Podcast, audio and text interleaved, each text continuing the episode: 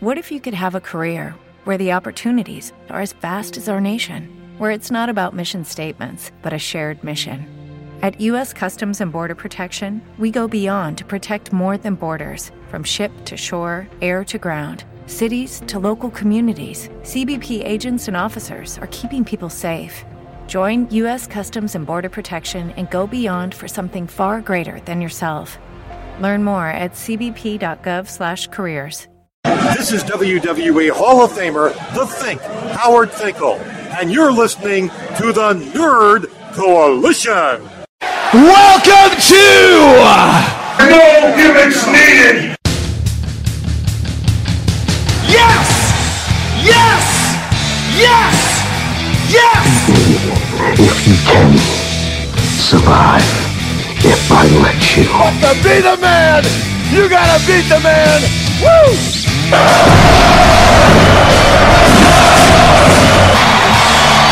kid do dig that sucker. Do I have everybody's attention now?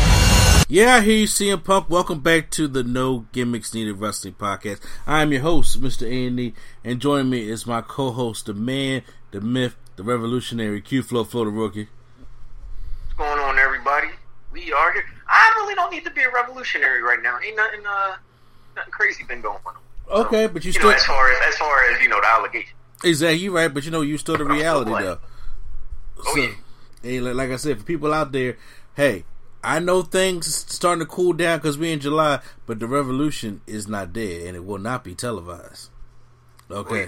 so yeah, we out here, we, we still fight. Cause I first, I, I heard something in the news that we shut down another highway yesterday. I was just like, oh, so we still I going? didn't know. Yeah, I ain't. I don't, I, I don't know what's going on. You know what it is? You're not uh, you're not recording them. Like any any protest or whatever that's going on, they're not being recorded. Uh huh. So I don't. Yeah, I have no clue what's going on. Oh yeah, but uh, yeah, but it they uh, still be out there, you know, calls and shit. So yeah, but we are back here for another wrestling podcast this week. And yes, he was right. We we don't, you know, have allegations to talk about this week. We, you know, uh, we we just, you know, it's, it's kind of like a calm, a more calmer week in wrestling this week. And that's how my approach to the show is going to be. I want to apologize to everybody out there listening also. I did not do a review on Raw last week or SmackDown last week because one, the, the, SmackDown episode was like a tribute to The Undertaker, so it was kind of like a house show on SmackDown. So I really didn't need to be invested in that. I was like, I, I have seen Undertaker Last Ride. I've seen, done this all this Undertaker stuff. I'm like, I'm not gonna come on SmackDown and talk more about the Undertaker when I talked about him already on the podcast. So I let that one go. Raw things got got a little ahead of me, and I was just like, by the time I got any time to re, uh to go watch Raw and then do a review on it, it's way too late anyway.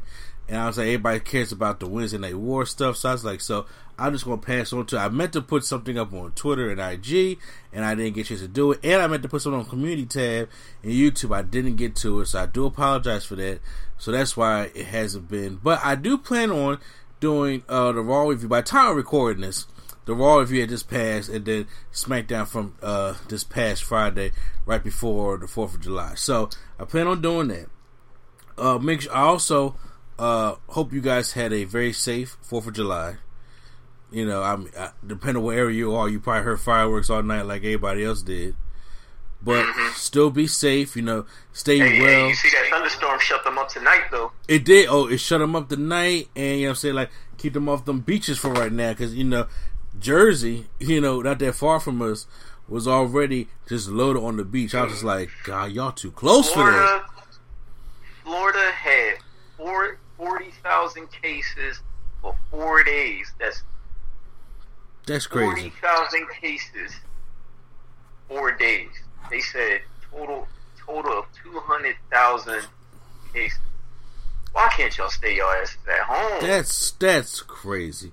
Like I said, I hope Prime is out there doing all right now. Prime's not on the show today.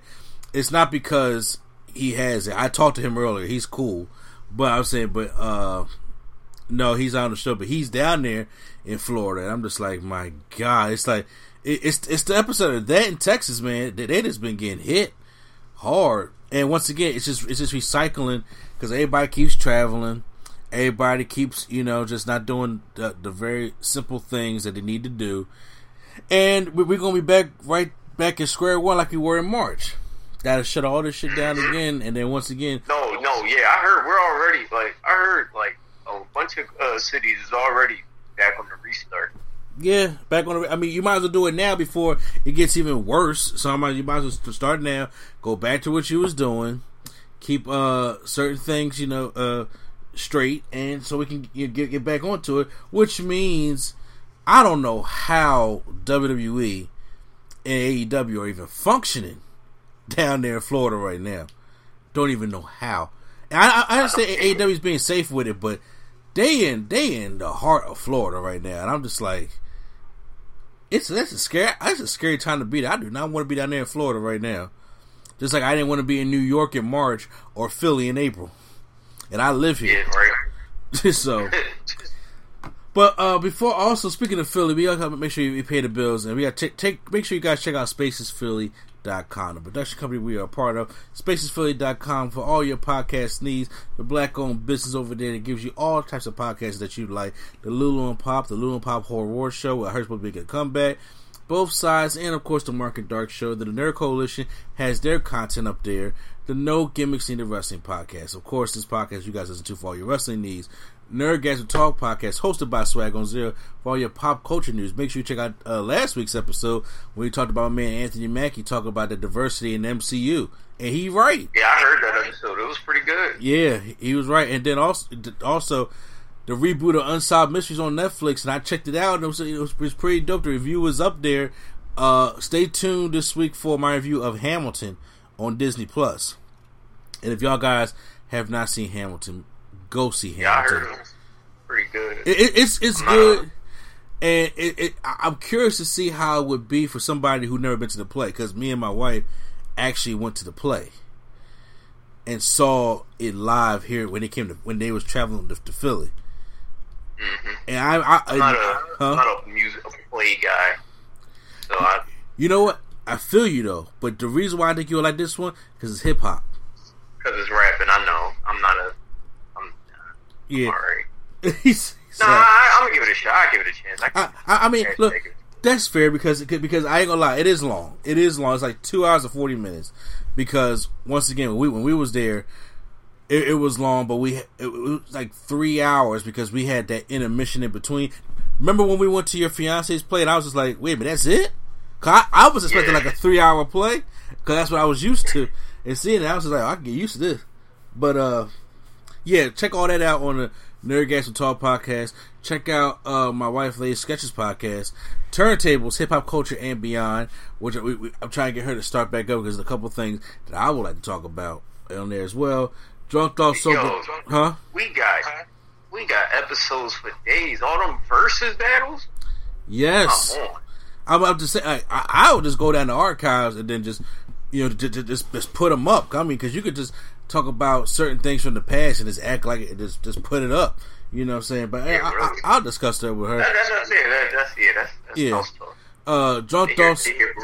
Exactly. Drunk Thoughts, Sober Tongues. Make sure check, check that out. And then, uh, of course, when uh, I get my hard drive back, I can finally get up this Ballers Lounge podcast up there as well.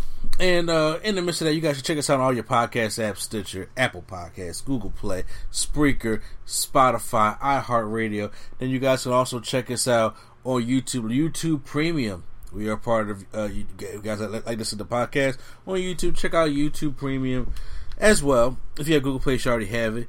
And also make sure you guys take a stop at the Real Nerd Coalition. Dot com. That's the real nerdcoalition.com where you can find all things Nerd Coalition, all things we do on the channel when it comes to reactions, when it comes to wrestling reviews, when it comes to our podcast, when it comes to Q Flow's album.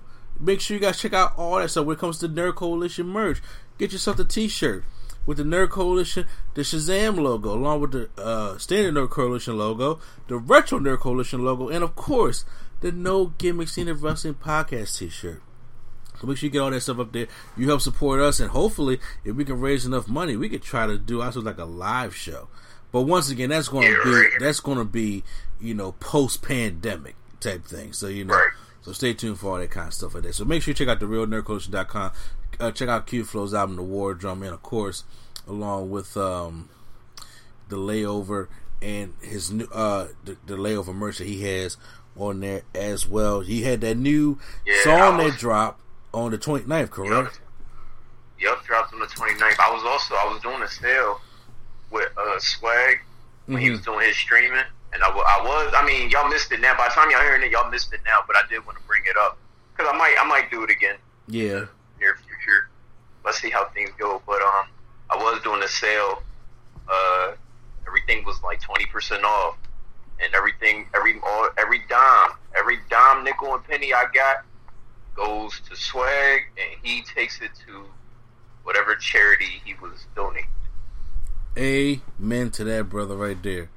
Amen Oh. to that. You know, say, don't, don't, I don't for- mean- yeah. I appreciate you for that. Oh yeah, for sure, man. And for all those out there who, all who gotta do our part. Exactly. That's what I was about, just about to say. For all those out there who think that you know you don't have a platform, it ain't just about the celebrities, it ain't just about what you see on TV. If you got a podcast like I do, or like a lot of our friends do, you got a Twitch channel, you got a YouTube channel, or you just very popular on TikTok, whatever the case may be, that is considered a platform. And there's a lot of things in this world that's going on with Black Lives Matter when it comes to these allegations of the Me Too movement and the hashtag speaking out stuff. All things you guys can donate to help, you know, your voice and help out. You know what I'm saying? So make sure you continue to be, you know, aggressive and vigilant in, in those in those regards. So going on to WWE this week, so um, I mean, there a couple things is happening, but you know, uh, finally take a break from the allegations. But uh, we have some incidents here that, uh, if you guys have been watching Raw at any time, have you noticed anybody that's been missing at all? Uh, I'm gonna see if you it know. a, are you are you are you saying superstar or I mean, in my mind, they were a superstar at one point. Well? I mean, Ziggler's back, but where's Roode? Oh, well, yeah, we, we, we're missing them, but I'm going by women this time. You recognize anybody Uh, that's been missing? Uh, Lana, I ain't Liv looking for. Morgan, Yeah, I ain't looking for uh, close. uh, go ahead, go well, ahead. well, I'm gonna help you out. Shayna Baszler. Charlie. Oh, Shay. Oh, Shay. Oh, oh, God. Okay, it's the. Yeah, Okay.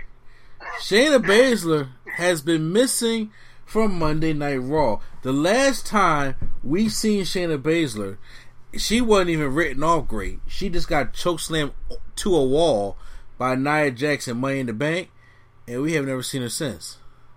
She wasn't thrown off the roof. who did it? She probably injured. It, shit. Nah, nah. I mean, seriously. Yo, I heard a comment on one of the wrestling podcasts that I listened to that said Wrestling Nia Jax in 2020 is like going to Action Park. For those who don't know what What Action, Action Park? Park? is, it was a it was a, a theme park. Just, just, just, just, just like Six Flags or Dorney or Dorney Park in the 80s in the 90s that had like the most fatalities and roller coaster and theme park accidents ever. Nah, what? and ser- seriously, there were they had about six to seven fatalities at their park. They had countless injuries of people getting injured on rides and in water parks and, and what they actually had like a you know you know the water slide where you go and and uh you just like slide down like a tube. Well, they were they was one they was one of the first to have Yo, like like a loop inside. I'm reading. I'm reading. I am currently reading. Oh, what? Six people died In ac- indirectly from rides. That's crazy. at Action Park. Yo, I was I was they like, brought it back. Then they brought it back in 2014. yeah, I ain't going. I'm not going. And, you know, and you know what's crazy? Most of these are drowns. Like people drowned in the tidal pool, in the wave pool. Yeah. Oh hell no! No, man. the park at? So- Jersey. oh, So when he said Wrestle Nia Jax in 2020 is like going to Action Park, I said, damn. That's funny. I said that that's crazy because I ain't nobody. I, I ain't never heard nothing like that. Because Action Park was just it was like don't go. It's like no matter what. It's like somewhere you'll get fucked up somehow. But yeah, so that's the last time we've seen Shayna Baszler, and she hasn't been sick with the COVID. Uh, she hasn't been injured by Nia Jax, surprisingly. It comes to turn out that Vince McMahon is sour on Shayna Baszler. He don't like her. He does not like Shayna Baszler. And another NXT star comes up to the main roster that Vince McMahon sours on, and look what happens to their career. Tyler Breeze. Vince McMahon soured on him. Tyler Breeze is back in NXT. Both of them back. Both, yeah, him and, and, and Fandango. Good point. There's only been a couple stars that have come from NXT and just got skyrocketed to the moon.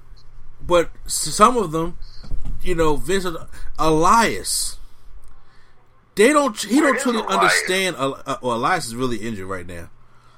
But uh, other than Elias coming out, I mean, he got hot with the WWE Central Walk with Elias thing, and then you know they put him in. uh I was about to say Elias is kind of cringy without a crowd. I'm not even. Gonna... Oh, it, it, I, I, I do, he, he, is very cringy without a crowd. Like he needs the crowd. So right now, his yeah. whole gimmick is dead.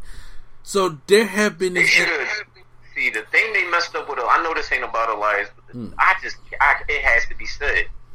When he got booed to the high heavens for that basketball, yeah, joke. That's when they, they should have strapped the rocket on his back. Then in there, exactly because yeah, because OKC. I mean, Seattle's still salty about that OKC thing. So that that's what it should have happened. But there's just some guys that come from NXT, and you're like, man, they were so successful in NXT. What happened? And what the truth is, Vince gets sour on them. Look, look at Bobby Roode in NXT, and look at him now. Can't find him. Look at the Viking Raiders. Exactly. Look at Shinsuke Nakamura cooled off to the you know the coolest can be. Where AOP and, at? Oh my god, where is AOP at? And, and that's it. Also got you know it's Vince don't like tag teams neither. And it's it's, it's such a shame that these these women. It's like the new. Yeah. Oh yeah. They celebrated six years. They did. My God, they, they they've been around for a while as a group for for we, a while. We done seen teams. I done seen DX come and go. You right. New Day still a team. Like but that's, that's neither here. So now he's been sour on Shayna, and once again, because Shayna's not Vince's type of woman, and Vince McMahon got the whole blonde hair Trish Stratus type. That's the ones that get pushed. The Mandy Rose lookalikes. Mandy Rose ain't getting pushed. She no, she ain't getting pushed, but she being on, she's even on TV. But the thing is, on Raw, they can find a spot for Mandy Rose and Sonya Deville on a two hour SmackDown show, but they can't find a spot for Shayna Baszler on a three hour Raw. Right. And that's and that's and first of all, I'm just like, look. Some people may not like Shayna Baszler. People may think that you know she's hard in the face. Some people may think that Shayna Baszler they don't like her UFC style. She's boring. Me personally, I like Shayna Baszler. I love it. And I, I like Shayna Baszler, uh, especially when well I, I knew Shayna Baszler can go when I see her and Ember, Ember Moon have a match back in NXT. And I was just like, oh, she's just not here to do this four horsewoman thing. She's here to wrestle. And I thought Shayna Baszler was good at, at what she does. Like, like she is like the the hard chick.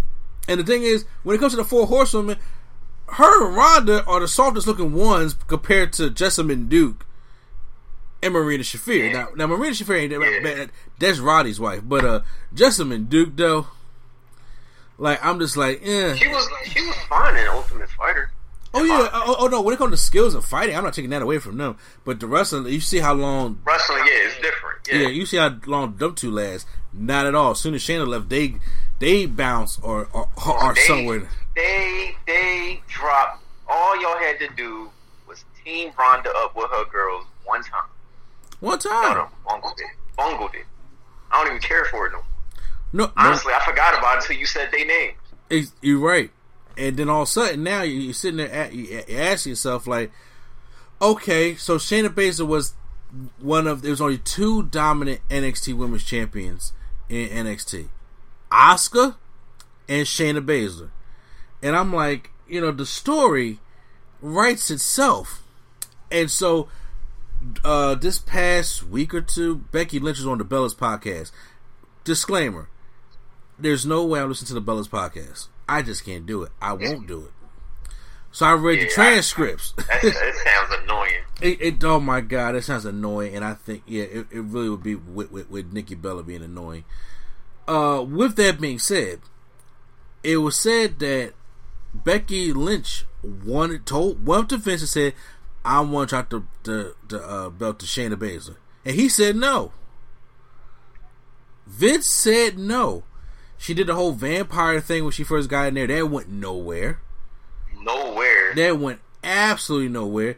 Becky barely beat her at WrestleMania. That was terrible. She didn't win the Royal Rumble. Charlotte did, which she ended up winning the, the, the NXT Championship to the point where they burnt her out. Now she's going until 2021. So, all the stuff that they, could did with Shayna Baszler and making her Raw Women's Champion, no. He is sour on this woman. And once again, I don't understand why Vince do, does this. And then if they if she's not on TV, she can't get over, and she can't get over, she ain't got no job. So it, it looks like what may happen is Shayna Baszler may go back down to uh, NXT. But then once again, it's just like I understand NXT could be the better show because Triple H is in charge of it, and he does he does a different brand of wrestling. I I'm all for that. I really am. But that main roster is people want to go to. That's that main TV time. That's that that's that main roster money. And then you of course you don't want to plateau yourself in NXT. There's just there's more titles, there's more things to do, there's more opportunities, there's more TV time in the day. You know, when you're on the main roster, the main roster just needs uh some help getting their you know their shit together. Right. To be, to, to, uh, to be real with you, and I'm like, Asuka's the Raw Women's Champion now, and they're tr- sitting there trying to squeeze the rag of Sasha and Bayley out on Sasha on on on uh, Asuka to the point where after this is done, who she got for SummerSlam? There is nobody there. She already had her match with Nia Jax. Uh, Kairi Sane, I'll get into a little bit later, but that's her tag team partner. She going to face Sasha at Extreme Rules. She just faced Bayley on Raw. I'm just like, she already faced Charlotte three weeks in a row. Three weeks in a row. So then, who's left in the barrel on Raw? The Iconics? No, thank you. Ruby Riott is on a 12 match losing streak. What? I will repeat it. Ruby Riott is my girl is on a 12 match losing streak. Disgusting. And What are they doing?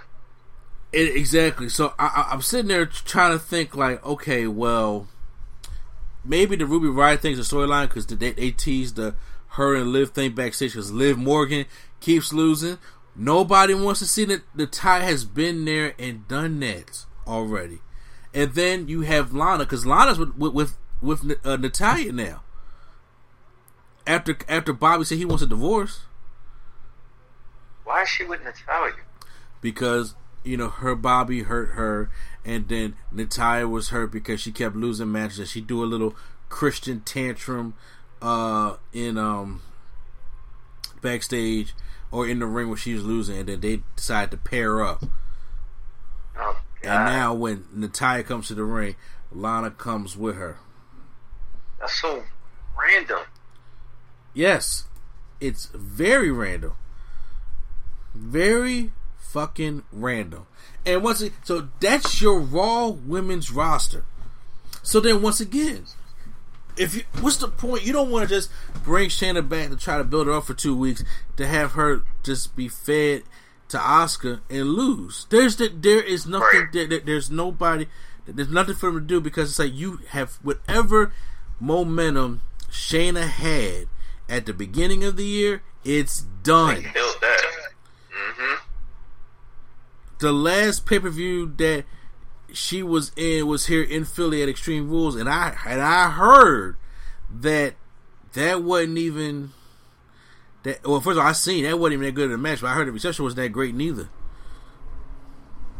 And it's just that I feel bad for women because you know once again you're not everybody's not going to be born a certain way, okay? Right. And there are a league of women out there who can kick ass. They can work their ass off out there, and I think can, can necessarily be good looking women because you know the W you, you're trying to sell, you're, you're trying to sell them to them. But but however, every woman's not going to look the same, and th- this notion of what Vince thinks is, you know, his ideal women's wrestler, you know, doesn't always get the job done all the time. You could put a rocket on Nia Jax's back, or not Nia Jax. You could put a rocket on Shayna Baszler's back right now. She could she could have been the one to take the place of Ronda Rousey at the moment before Ronda, whatever she wants to come back. But if, if Ronda want to come back because Ronda don't want to deal with these fucking ass fans, and fifty percent of me is like I don't blame her. Fifty percent of me. Yeah. But you can, but you can take. First of all, people don't understand. Shayna Baszler is like forty years old. Is she really? Yeah, Shayna Baszler. If she's not forty, she's thirty nine years old. She's older. And people don't understand, like to the point where it's like, okay, y'all gotta understand something. Shayna Baszler gonna be wrestling forever or doing contact or athletic sports forever. You know, let's see, Shayna Baszler, August eighth, 1980. So that means this year, August 8th, she turned 40. She turns 40. Now, Homegirl been doing good for herself because she don't look 40. Not at all. Oh, I'm saying, but uh, she about to be 40. So I mean, that's that's wrestling. Oh, that's af- that's athlete old. Mm-hmm. And it's like if, she don't get her shot now, then she ain't gonna get her shot at all. I mean, I'm listening. I don't know. At, at, at this point, I'm starting to wonder: Does she even need to to, to get the call up? Well, she didn't because right right now they only did the call because they really didn't have any w- women build because they, they were in the process of rebuilding their NXT women's division down there, so they can have you know some, but they didn't have a, like a legit contender really to kind of like beat uh Shayna Baszler. Right now, the champ, oh god, the champion is um Io Shirai. Io Shirai. That went from Charlotte. That went from uh, Rhea Ripley. Rhea Ripley. Rhea, Rhea Ripley was hot, and they just they they had no right taking that title off of her. Not at all. They Not had- with Charlotte, at least. Exact. They had no right to take that title off of Rhea Ripley. They didn't need to do that, and they did it anyway, and it cooled her down. And that's what happened, and it cooled her down. See, what's the thing is, Vince takes these women that he likes, uh, push them to the top, cools everybody else down, but then and then once again, it's like you're just leaving us here at NXT with, with the women. Now I gotta f- find a way to build Ripley, Rip, Rhea Ripley back up when she's out there having rivalry matches with uh, the Robert Stone brand. She don't need to be doing that. At all. She don't need to be doing that at all. Oh yeah, I'm about to say yeah. She definitely, I definitely saw that. She was fighting. She had two people in that clover leaf. Yeah. And, and, uh, I was What like, doing? Great American Bash. Rhea Ripley don't even need to be part of that right now. Rhea Ripley needs to be in the championship picture in the hunt. Her and Io Shirai should be having a feud right now for the championship, but right now she got to wait in line because Tegan Nox is next in line for the championship Tegan opportunity. Nox. Oh Tegan- Nox. Tegan Nox. I'm, I'm sure not. Yeah.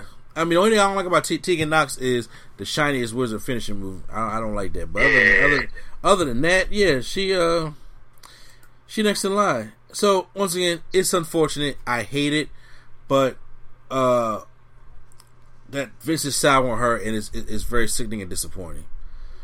Also, what's sickening and disappointing is what's happening with Kairi Sane.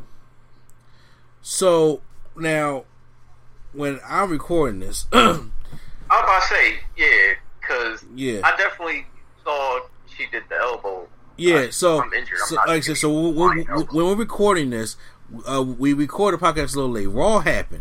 Kairi Sane came back and had a match with Sasha Banks. Before that, there was actually talk that Kairi Sane's career may be over due to the way the injuries of when the concussions that she's been getting, and especially with wrestling Nia Jax. going to action bar. Going to action park. Going to Action. Kairi Sane was all up in action park. Had a season pass all in 2020. Okay, and she was getting her ass handed to her. And I'm like, I feel bad for her to the point where they was thinking about making her the Titus O'Neil role, an ambassador for Japan. And I was just like, whoa, whoa, whoa, don't, don't do this to this woman just yet. Cause Kairi Sane is still only in her twenties, I think. Yeah. and I'm like, I would hate to have this woman injured because of selfish, uh, uh, just, just inexperience by Nia Jax, and she don't get reprimanded for it. Now, once again, she ain't been on TV yet, so I, I don't know. You know, she she could be that could be her punishment also. But uh, to, to, do, to do this to Kairi Sane, because here's the thing, I don't want to hear about how little Kairi Sane is or injury prone. Look, I get it. Samoa Joe's injury prone. But when it comes to Kairi Sane, I've seen her have awesome ass matches in NXT with Shayna Baszler, with Ember Moon, with all these kind of uh, with all these women in there to the point where I'm like, so she was in some brutal matches uh, in NXT and she didn't get hurt, but she comes to the main roster and then she's on there like there was one time where she got concussion in the tag team match with uh the TLC match with Charlotte and Becky versus uh, the Kabuki Warriors. I get that. That was that was an accident that happened, and she was clearly not there. However, the Nia Jax stuff did not help at all. It did not help at all. And then once again, Nia Jax, with how bigger, how much bigger she is, and how much you know weight she just can just throw around, it's just like she just tossing th- this girl around, and it's it's unfortunate. And I was like, yo, I hope that her career is not over. So that's what we was going to talk about. But she comes back on Raw tonight. Now, once again, I don't know if this episode of Raw is taped. I don't know if this episode of Raw has been pre-taped, but Oscar did ask for a, ti- a tag team title match next week on Raw. So it either had to be live or this this the, this the first week of taping because of the COVID stuff. I'm not necessarily sure what the Raw schedule is anymore. I used to know it, but now I don't. I don't know either.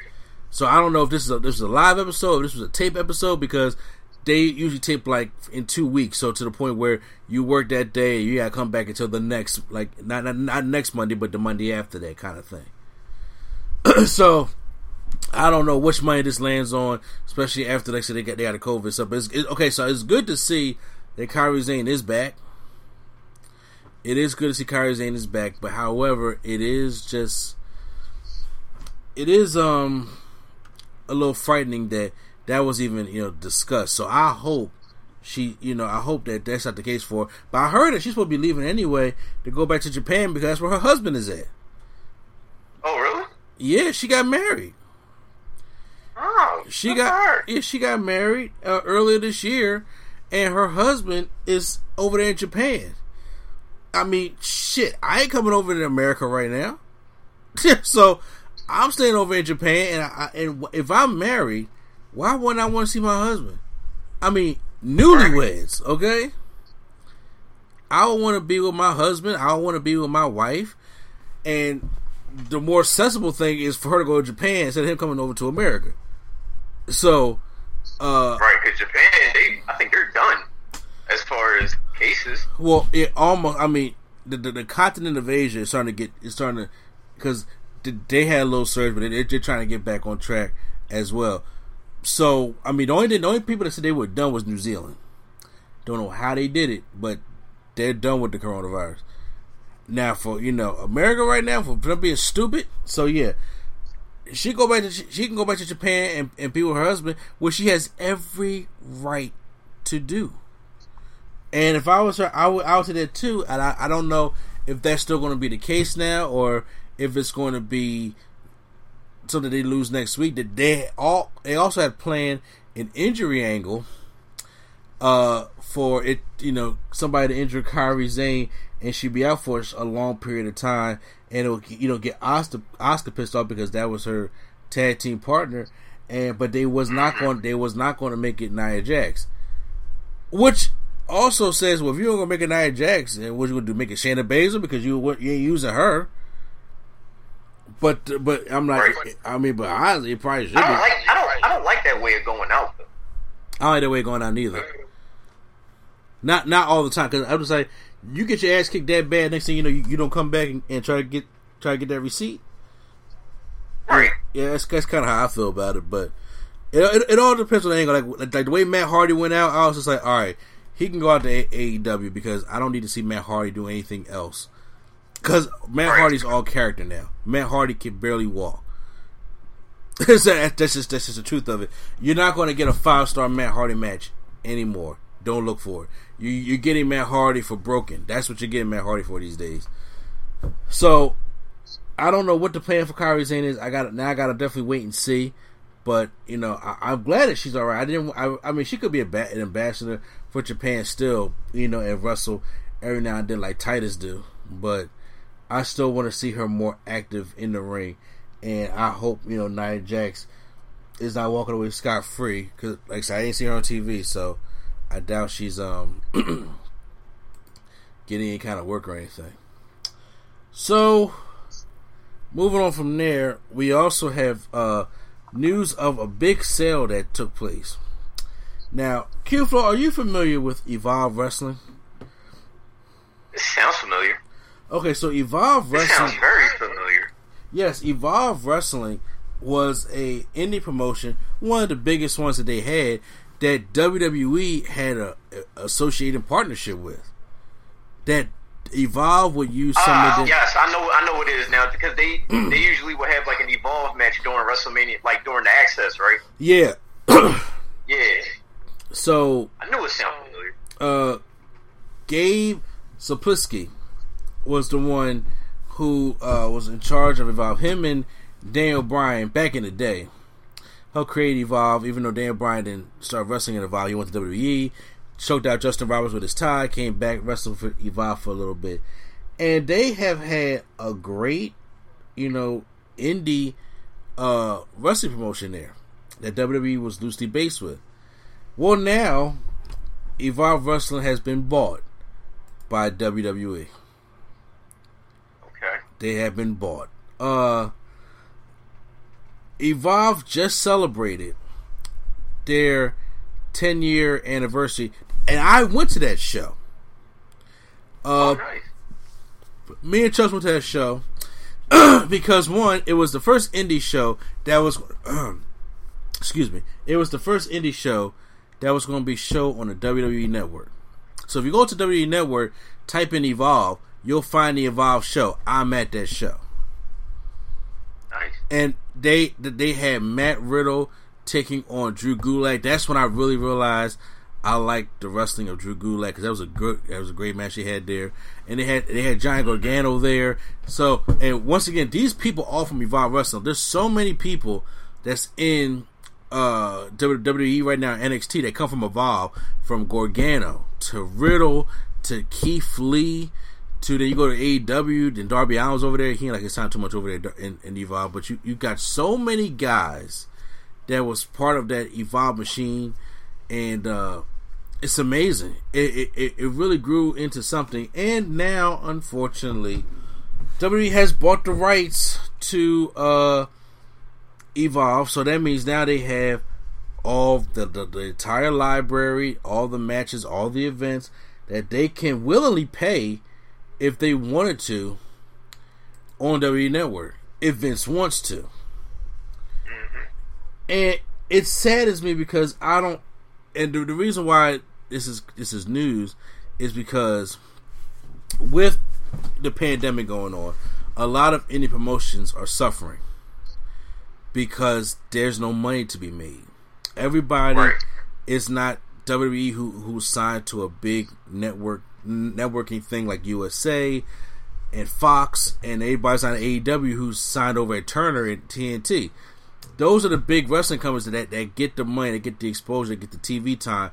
Evolve, Ring of Honor, all Impact Wrestling, those NWA Power NWA Power had to shut down because that, that, that was on YouTube, and they weren't getting enough revenue to kind of like continue, and they may go under. And it's it's kind of scary because right now there was we was just getting back to what it used to look like in the late '90s of wrestling, where I wasn't forced to just watch WWE. You have options now. And with those options, you had you have WWE, you have AEW, you have Impact Wrestling, you have Ring of Honor, you had Evolve, you had uh, Dragon Gate, you have New Japan. You know, you, there's so many different. If you're a wrestling fan, there's so many different avenues to take, other than just when we was in that mid 2000s era uh, or that early 2000s, everything was just WWE when WCW died. Right. Right. So now, well, a lot of these promotions that was doing good, a lot of them took a big hit that WrestleMania weekend because, as we know from the pandemic, there was no WrestleMania. WrestleMania 36, which th- th- this is what happens. Uh, quiet room wrestling. Huh? Yeah, quiet. Yeah, it was. This is what happened. A lot of people don't truly understand what kind of revenue WrestleMania brings in. So if you're listening, Michael Nutter, I want you to listen to this, okay? So when WrestleMania comes to the city, they host four shows. They got their WrestleMania, obviously. They got their NXT Takeover, whatever that city is. They got their Raw SmackDown. You feel me so far? They got their Hall of Fame. Now, that's just for the WWE side. So what happens is because I, I I listen to a lot of Brian Zane and stuff like that. All the indie promotions they come to the city to capitalize off the revenue that's coming in the city.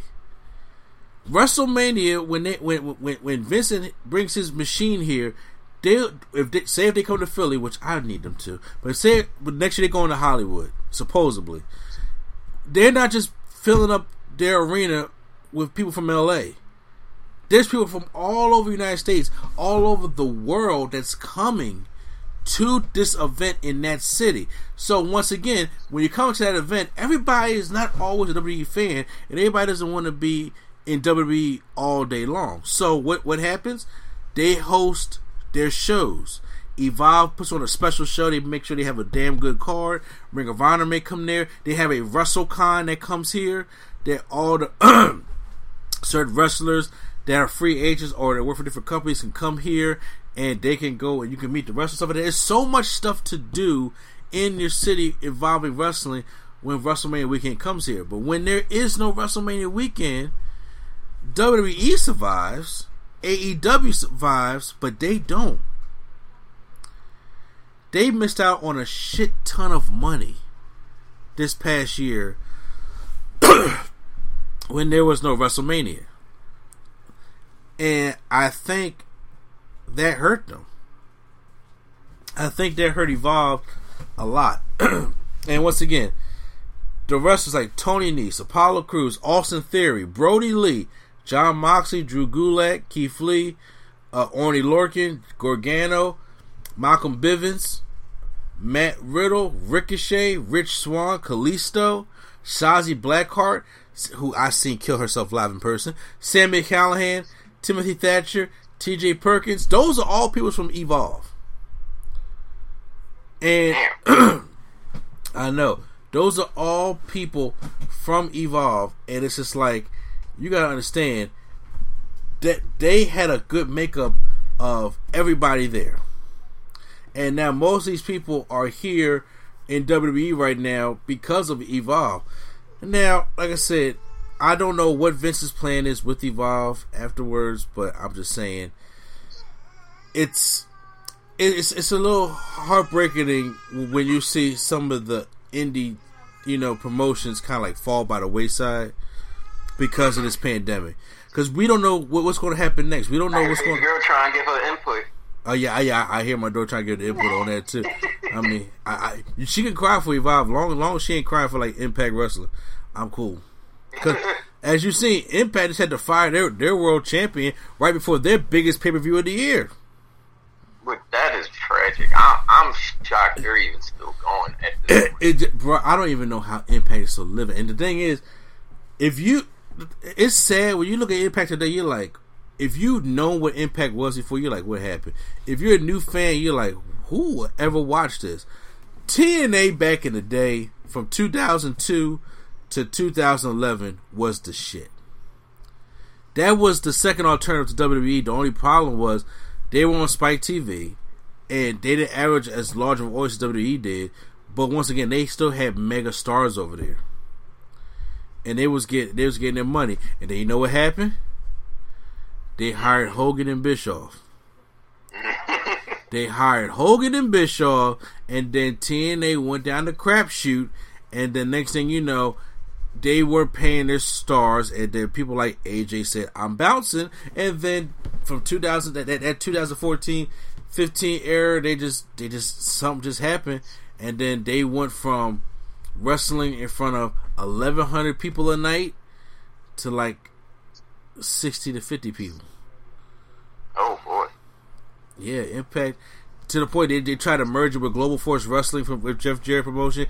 That shit didn't work. It it, it, it was it was just sad. It was the I, I would love a, an actual honest documentary of the rise and fall of TNA slash Impact Wrestling, so you can really get the gist of what you know what was happening. But if I don't know if this pandemic, you know crazy, we What? gonna see it get dark, and then they going they gonna have to mention Matt Hardy.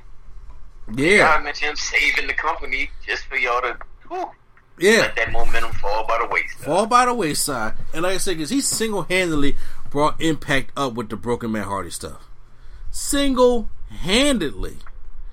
So you know, it, like I said, it, it's it's really sad. I, it, it's sad that most people that I like over there aren't even there over there no more. And I'm just like, and they said they had, to fire Tessa for being an ass. So now, now you got to crown a new champion at your anniversary pay per view because you know it, it, that's to be your biggest draw. Yeah, so I mean, like I said, they finalized the purchase. They they own it now. It's it's going to be kind of suck. Like I said, I didn't watch you know Evolve like on a regular basis because see once again all these indies still come on FITE TV. I have FITE TV, but I only have FITE TV for believe it or not some Ring of Honor stuff because Cody was over there. And then AEW happened. I was like, well, I don't need this no more. I really don't. I haven't watched Fight. Oh, then FITE TV. You can also watch your UFC fights and all that other stuff on there too, and boxing Yep. pay per views and stuff like that. So, and I, but wrestling falls in that category over there on FITE TV also. So they own it now. You know, uh, I said, I hope maybe if Matt Riddle or any of these people are in, in the main event at SummerSlam or WrestleMania, they can use some of the footage for, for backstory and stuff like that, or they could just be very kind to us and ha- have us watch some Evolve stuff uh, on the network. And that and that would be awesome. And it was fun too because that 10th anniversary show, you could tell the difference when you're there on one night. You got the, they got they got they got their camera crew, and then we got the WE camera crew. Like, here's the money. Here's the money because as soon as that little network thing played on the big screen, everybody started cheering. I was like, "Oh, I thought y'all hated WWE." But no, I say as soon as they play, y'all was up there cheering, and all all that, all the the, the the big money crews, the big cameras, and all that stuff like that. Man, y'all got turned out, turned out. But like I said, but I said it's. I I just hope that some of these other indie promotions can like kind of stay afloat. All right, guys. So usually I don't review uh, certain things off the WWE, WWE network, but I think what I want to do is start reviewing more stuff off the network because there's some really good content out there when some things push uh, past my. So Steve Austin's Broken Skull Sessions has you know has been a big thing. It's like his podcast that he used to have, but they, they canceled that. Then they came back, and then now they have these long drawn out interviews. And me personally, I have enjoyed the Broken Skull Sessions more than I have enjoyed the Stone Cold uh, podcast that he, that he had because I felt as though that was too much WWE in the thing. This one now it's like it's his ranch, it's his thing. He can do whatever the fuck he want. he can say what he wants also. So that's what I think I like about it. Now, the first episode I seen was the Undertaker's episode because Undertaker was you know ha- hasn't been out there a lot, but then I seen, of course, Bret Hart. I've seen Ric Flair. I've seen Goldberg. You know, I, I, I, I wanted to see the Goldberg episode, but uh, I was like, okay, you know, I, I know it's gonna be good interviews. I've seen most of those interviews before, but this time he interviewed Mark Henry, the world's strongest man. I was actually shocked by that because I was just like, wow, okay, I see that you know he's uh branching that bubble a little bit. It's like Steve uh, Stone Cold like interviewed like a certain kind of people like on that top top tier uh Mount Rushmore status kind of thing. And uh Jericho's podcast is like a, a, array of everybody. So when he was interviewing Mark Henry I was just like oh I gotta see the interview. And I, I gotta see the Broken Skull sessions which I see. Now when I looked at it it's one of the best ones. It really is one of the best ones. It was a good interview. It was a you know got a good amount of insight. And now if you had seen the Mark Henry World's Strongest Man documentary on the W Network, most of the stuff that he said in this interview is already in there. But they, I did find out a lot more things uh, that I didn't know about Mark Henry as well. So I, I was going to give you guys my take on it, my view of it, because like I said, I, I just reviewed the whole uh, Last Ride documentary from The Undertaker, which was the, is the best one that they've done. And so I was like, well, let me get into some more network stuff. And they got the Broken Skull sessions on there with Mark Henry. So they talk, you know, Stone Cold Mark Henry busting up and everything, two Texas boys, and then uh, they talk about you know the usual stuff that Mark Henry when he was younger and how he uh him he was very close to his mom, and he said his brother was like Clark Kent and Superman. He couldn't do no wrong. He could do all that, do all this other kind of stuff. And it made him very very angry, and you know, resentful and stuff like that. So that's that's and he had a chip on his shoulder because he was the youngest, but yet the brother was getting all the spotlight. It's kind of like everybody loves Raymond, okay? And everybody's looking like why, but he gets all the you know he gets all the credibility, he gets all the spotlight. Well, he said uh, his dad used to like stack uh, bricks and stuff in these trash cans and they they would have to move the trash cans and, and, and move the uh the bricks over there. You know, old Southern work. And he said he was lazy. He would just pick up the trash can and put over his shoulder and walk, which they could really figure out that how strong, you know, Mark Henry was getting. So his mother bought him some dumbbells, and then he started, you know, working out. And we got into talking about uh, him going into the Olympics and him uh, you know, the, just the deadlift record that he has had for years. I think somebody broke it, Doug. I think his deadlift deadlift record was 985 pounds, I believe it was, for a deadlift. And I think somebody, I, I know it's been broken since then, but yeah, he he's had the deadlift record for a while. There are a lot of strongman competitions, and then he talked about how him and his friends were wrestler fans, and then uh, he got the call from Vince McMahon, and then the infamous "I hung up on Vince McMahon" story. And then, you know, Stokely got a good laugh out of that and everything that he talks about, you know, how Vince called him in. Then when he got there, he was very green and very angry because, you know, Mark Henry is not a guy that looks like I want to piss this guy off. Not at all. I don't want to piss this guy off at nothing. So he said he remembers that uh, he he used to be a bag boy for Yokozuna back in the day. You know, he used to carry Yokozuna's bags and everything, and Yokozuna and, and Undertaker was close. And he came into the back, and then Undertaker said, well, "We got a new babyface right there." He said, "Who are you talking to, man? You know, I'm not no babyface." Not understanding that that's what they that's what the term for good guy means in the wrestling business. And I like how he explained that he wasn't up on all the wrestling lingo. Certain things have certain lingos that, that, you may understand. Like if you're not fully immersed in that culture, then you're not going to understand certain things. And everything has like a culture. What I'm doing right now is podcast culture. You got geek and gamer culture. You have the FGC. Like I love playing fighting games. That's the FGC culture. So many different terminology that you can use for fighting games that people who just play casually like, what are you even talking about? For baseball, for basketball, you know, for love taps in basketball and in football. And, you know, if somebody never played basketball before, they hear you say and one. They, they don't know what that means. So when you go into wrestling, there's different terms of heel and babyface and getting over and ribbing you and all that stuff like that. He didn't understand what any of that meant. Now, when Mark Henry came in '96, that was a time where Stone Cold was coming in and doing the ringmaster stuff. Then the Austin 316 was birthed the next year and everything like that. So, at, at that time, you know, that whole world strong, uh, strongest man gimmick kind of thing. Because back then, in the mid '90s, all WWE was about was gimmicks, you know, things of that nature. So uh, he he went, you know, had had to fight a couple injuries, and then they decided to stick him in with the Nation of Domination, and he talked about all the guys there talking about the Godfather, D'Lo Brown, Ron Simmons, and The Rock, all in there. How all their personalities work, and how you know how uh, in 1997 when they had In Your House, the Generation X, The Rock and Stone Cold was in a heated rivalry for the IC Championship. This is back when the IC Championship meant something, not the WWE Championship, the IC Championship. And no disrespect to Shawn Michaels, but at that time, I was more into the IC feud between The Rock and Stone Cold than I was with like in '97 when they, they they tried different things for Shawn Michaels, like Shawn and Owen Hart, Shawn and Ken Shamrock, and stuff like that. I wasn't into any of those feuds at all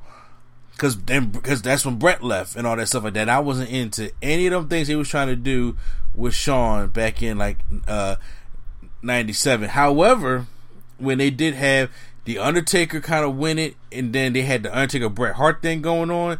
You know, it was uh, I enjoyed that kind of stuff, but it, that interco- that that lower level intercontinental thing was good. So there was a time when Stone Cold took on the whole nation of domination, and they brought that up, and they talked. He talked about how but uh, at that time, D'Lo was the best worker out of all of them, and I've heard all great things about D'Lo Brown and his work and stuff like that. And I looked at wrestling for a long time. D at that time, D'Lo Brown was the best wrestler out of all of them. Each one brought something uh, special to the nation. But if you talk about pure in ring skills, D'Lo Brown had that thing made. One day should be a Hall of Famer because D'Lo Brown no matter where he goes, it's like it's like Jim Cornette was saying about D'Lo Brown in one interview of how he reminded him of Ernie Ladd, but more athletic in a way, and that's scary. And D'Lo, if you look at some of D'Lo Brown's matches, he was before his time. D'Lo Brown was before his time and has one of the best frog splashes in the business. Period. Okay, Period. It ain't about Lio Rush because Lio Rush does D'Lo Brown's frog splash. He was doing that way before, uh, you know, anybody else was doing it. So I, all, all, I'm saying is, um, I agree with him. And then he said, so they was asking Mark Henry, yo, we want to do this thing on, on uh, Stone Cold's gonna beat some of you guys up on the car, and who wants to take this backdrop? But D'Lo was the first one to be like, "I'll take it." So he showed the clip of when Stone Cold backdropped D'Lo Brown on the windshield of the car. I remember that whole beatdown. That joint was great. Okay, now as a wrestling fan, I obviously, you know, if you want to look at it from a political standpoint, you know, I'm saying, of course, that, that, could probably make you mad, stuff like that. But obviously, but from a wrestling standpoint, you know, because the nation, you know, being healed, stuff like that and seeing Stone Cold beat up the most one of the most dominant groups because back then this is when stables were dominant, not just like you know, hey, we're gonna make a stable, and everybody get the ask kicked. No, this was he had to beat up Ron Simmons and to toss Brown. D'Lo Brown got stunned on the car and everything. So I, he remembered that whole thing, and he remembered how The Rock would be in the, uh, hotel room or be in the restaurants or being stuff like that, and say, hey, let's. uh He was going over his promos and stuff like that because he was the the most entertaining one that was there, and he would go over his promos and do all that kind of stuff like that, and talk about. Uh, he said talking about how to get with Stone Cold, and those two on the mic were some of the uh, best talkers ever, best talkers ever. So um, he was like, "Yo, man, take time to eat." And things that and things like that. So I, I liked all other things that he did with the nation. He said Ron Simmons was the father figure, and he was even the father figure to the Godfather. And they were like the same age, and he said he would still talk to, like you know, God, uh, like like a father figure, and say if this ain't gonna work, I'm gonna kick you out. And then he was just like kick you out the nation because the nation was his. And I do remember know, when the Rock took over, and then that's when the nation became. Because see, when the nation first started, the nation was pure militant. It, the, the, nation was like a mixture of the Black Panther Party meets the Nation of Islam. That's what. That's what. Well, I can't say when it first started. I because when it first started, I know what the nation was because you had. I guess it was like a nation of different people because you you had like the uh, eight ball and skull. I think I forgot who uh who, who, those those bikers guys were when when the nation first started. They was in there, but when it was just Ron Simmons and then you know Anthony Mason as the, the manager, and uh was it Clarence Mason, Anthony Mason, the basketball player, Clarence Mason as the manager. And when they were in like that whole ninety early ninety seven era when they was feuding with Ahmed Johnson, that was the militant Black Panther meets Nation of Islam right there, Nation. Then when The Rock got to it, it was more chill. It was more like you know we some, lack of better words, kind of urban youth type thing. Where we, you know, they all got comfortable. They, they they were dressing nice. They put on the expensive watches and stuff like that. Had you know Godfather had the hose and everything. So that's what the Rock's Nation was, and then Ronsters was the more militant nation. I love both versions of the nation. And I, I didn't see the clip where if Mark Henry was, you know, if they would do a new nation today, who would it be? Who would be in there? I always thought that the New Day was going down that road when Xavier Woods came out 2014 to that whole little militant style uh, gimmick. So um, I, I felt as though that at that point I called. I was like, that is going to be the new nation. But then uh, that didn't happen. The new day successful as it is. They just celebrate six years of being a team. I that, that, that's so long. I don't really want them to break up. I do want them to go start doing some more single stuff, but I really don't want them to break up. But if it, if you talk about nation or t- things right now, MVP is the best candidate for starting a new group, and Bobby Lashley is the perfect pick to be that powerhouse world champion of the group. So I want to see what the whole thing with Raw plays out with that. But yeah, definitely that. So in, after the nation thing, he says, well, now they're starting to go back into more characters, and they bring up the whole sexual chocolate thing. And he said that D'Lo Brown's like, there's no way they're gonna let you be sexual chocolate. Well, sexual chocolate was a play on uh, what happened in Coming to America with Randy Watson, and then he mixed that with Barry White, and then, then we got bam, sexual chocolate with Mark Henry. They talked about Mae Young. He talked about how Mae Young had a sailor tattoo on her forearm, and uh, she was a was a tough tough woman. He enjoyed working with her.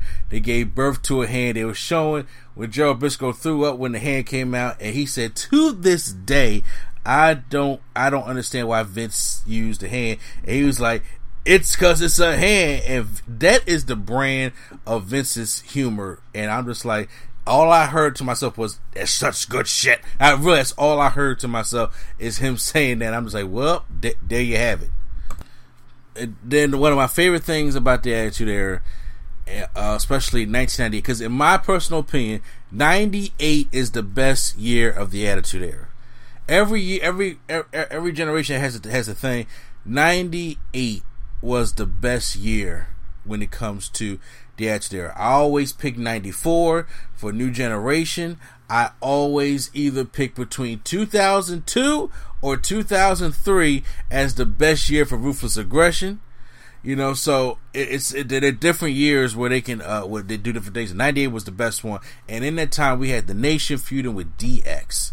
So of course we're getting to when that when you have Romeo and Juliet, you know the two families fighting each other. There's always these two love things. But the thing was, Mark Henry had the crush on Chyna. So of course they brought up the whole thing with him and Chyna. and Stone Cold said that is just gold right there he just he loved the whole stuff with uh, Mark Henry and Chyna. he, and he said my whole goal was to make Chyna laugh, and she was stone faced the whole time. She's like, "Mark, it's not going to work. It's not going to work. It's not going to work." Then finally, he got her to make her. He found a way to make her laugh, and when she laughed, he said, "From then on, it was easy. All I had to do was just stare at her, and then she just started busting out laughing." And then then they showed the uh, the clip of when uh, Mark Henry won a date with Chyna, and it was funny because DX and, and, the Nation was feuding hardcore. Where you, you, I can remember in SummerSlam '98 when it was The Rock versus Triple H in that ladder match, and then Chyna brought Triple H out to the ring, and then Mark Henry came out with The Rock, and Mark Henry was all doing a little tongue dance to Chyna over the quarter. And I was like, "Yo, this this thing is crazy." So he said, "Look, we're gonna tell you how a good day." She's like, "Don't, don't touch me, don't touch me." And she go to the car, and then you know, uh, you see D'Lo dressed up as as the chauffeur, and she's like, "D'Lo, are you serious?" And he's like, "No, man, that's not D'Lo. Man, go get the car." He said, "Come on, man, help me out with this." I thought the whole thing was great, and they, they, of course they didn't show you know the whole date stuff like that because I would I could watch that and not rewind. You know, I could just just let it go. I thought that stuff is great. So with that being said, uh, they go into it, and he said, but uh, Soko said there was a time he had to go down to OVW, which I did skip a part that went back in the day uh, in '96 when he was the strongest man.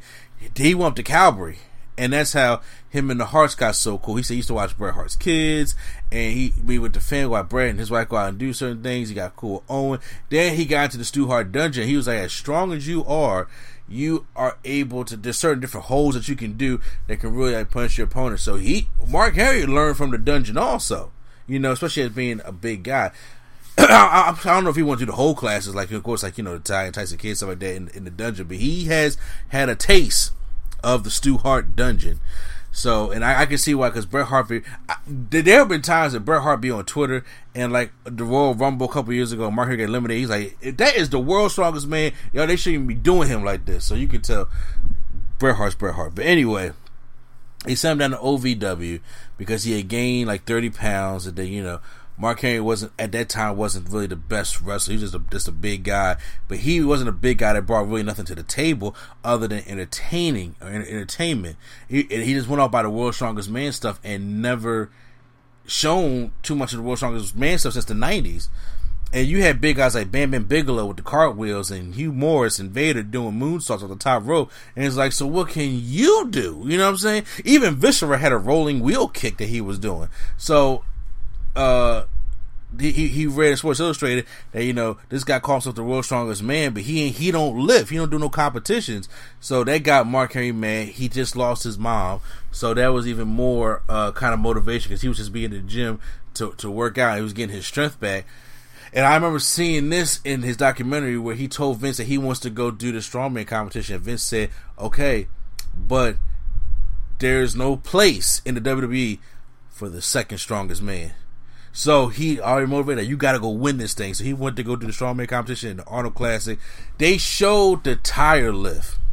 The most famous thing he's wearing the all red and he has to lift those two like bus tires over his head. It's like three hundred and fifty some pounds, and he does it easily. And then he Stone Cold was pointing out how the guys in the back was looking like, oh, this guy back. Look, look at this guy. And he said, but Mark Henry was like, what they're not showing you is the whole clip because he because Stone Cold's like those guys in the back are underselling you because that stuff is heavy. But Mark Henry got up easily three different times, three different times. Dead serious because I watched the whole clip and they're out of eight guys, six of them Six of them could not get that thing up. I watched it myself, and and I was just like, and uh, the other two guys, they only got up like once. He got up three times easily. Okay, so he goes and wins the Arnold Classic and everything, and he's feeling himself. So he comes back, and that's when the whole draft happens. The Raw and SmackDown stuff happens, and then Mark Henry goes, and then he's on SmackDown, and they have Ron Simmons. And they, I remember this watching this every week. They would take a different bet about different strong things he can do, like bending frying pans and tearing all this stuff and bending poles and everything. He was doing it. This was legit him because Vince was like, "We're not doing sexual chocolate no more. We going to the world's strongest man, Mark Henry type thing." So they they had the thing where Tess was in the limo and they, they put the WD forty on the back of the tires, so uh, they had the little spin effect. Also, and it's, so it won't damage the car. And he would push the car back with his legs, and then they show him push back the legs, and then then you can hear Mark say, "Tell him to stop," because the grill was breaking, and his legs was going in in the front of the limo. Like you're legit holding this. Sh- you're legit holding this back with your legs, bro. You're crazy. So Ron Simmons goes takes the key out, and then his uh Tony Todd, I believe his name was the one who, uh, no, not Tony Todd, that's the Candyman. Uh, forgot what his name is. Uh, his his trainer was the one who said, "Hey, that was stupid. Don't do that again. You know, strong as strong as you are, stuff like that. There's not things you, you need to be doing. So it, it was kind of like treading water. Then they had uh, a match. Uh, I forgot where this match was. Oh, Survivor Series, I think it may was, and then he goes to close on Mysterio in the corner, tears his whole quad. And you, you hear him telling the referee and tell Mysterio, I tore my quad. He falls down, he tags in Finlay, he's like, look, my leg is done. I can't move. So Mark Henry c- comes out out the matchup. And he says, look, I'm never going to be world champion, yada, yada, yada. You know, I made some money. I trade water. I find the way it is, kind of thing like that. So Vince has, has the magic, brings him back. They and then they talk about the Hall of Pain. My favorite era, Mark Henry, obviously. I'm so mad though they did not touch on that retirement speech because I remember Stone Cold on his podcast back then was saying, "Well, goddamn, the he he fought the hell out of me." Like I remember Stone Cold saying that because he was mad Mark Henry swerved him. I remember that. So, with all that being said, uh, he talks about how wh- where did it start from. So they they had after SmackDown, there's dark matches. Since I've been to a live show, I can see him. And he was supposed to go up against Sin Cara. Sin Cara never showed up. He talks to the referee, talk about some, yo, what's going on with Sin Cara? Now he's getting pissed. And then uh, Tony Chimel, I think it was, uh, makes the announcement that, you know, Sin Cara is not going to be out here. The match is not going to be happening. And everybody can go home and, you know, say, thank you for coming out. Mark Henry was pissed. Like you gotta look the look on his face. It's like if if whatever is in hell, that is you know like that face is down there somewhere because he was he looked pure evil, and that was a rare day pulled on him. So he went to the back. He uh, untore up the whole backstage. There was one writer that was up. he said they're all going, they're all going. He kicks in the door. He kicks in the door to Vince McMahon's office and then Vince wasn't there. They ribbed him. So he said, "Fuck it, I'm done. I quit." And he and his wife was just like, "No, man, you can't quit because uh, bills gotta be paid." And he like, "No, man, we made enough money. It's cool. We got this. You ain't gonna disrespect me like that." So Vince called. He said, "Man, why'd you get so angry?" He said, "I'm not gonna be disrespected." Quit. He said, "Look, I don't want you to quit." He said, "But I apologize. I'm not gonna do that again." He said, "But I want to show you something." And he showed him the, the footage of Mark Henry in the ring looking pissed, and he says that guy is scary, and they capitalized on that guy, and then that's when the whole Hall of Pain thing started, and that whole 2011 run of Mark Henry, and when he won the championship from Randy Orton. Now this is once again, there are a lot of people that feel as though that the WWE Championship obviously is the better version of the championship. Vince cares about that more. I, I do agree with that, but you gotta understand that world champion, not I, I think after the Mark Henry era, when we got to like 2013, I think I think after Edge lost it, or you know, well, to, to be honest, yeah, that that became like straight secondary secondary title. But Edge, Orton, uh, Kane, Undertaker, Booker T, those some top names that held that title. I mean, of course, you, you had when we, we was in 2012, 2013, we had people like R-Truth and Co- this is beyond when R-Truth was at the high point. Kofi Kingston, John Morrison facing for that title, but I'm just like, no. There was a point where it, it was a legit title, and Mark Henry won it from Randy Orton, and then I mean, it was intimidating. Nobody expected Mark Henry to win, and he won that title. And I do believe Mark Henry would have won a WWE title in John Cena and Money in the Bank in Philly in 2013. That should have happened. That's what the whole retirement thing was about, and I'm mad they didn't touch up on that. But uh, it it it was a uh, a great documentary. You talked about it. He talked about being humble, talking about being nice to the kids, and you know, it's all they always have the stigma of this huge big black man that's always the intimidator, and then you know, always the fear. The problem with this country I go through now. But Mark Henry kids have been loving Mark Henry like like, like the junkyard dog love type thing, and. Uh, different things that he has done, and now he's working on a book. He has the Bust Open Radio Show, which I just listened to the other day. It's a good show. The Bust Open Radio Show is a good show, and Mark Henry's a part of that with Dreamer and Bully Ray and stuff like that. So uh, it's it's a really good show. I recommend checking it out. But uh, you know, I give it an A.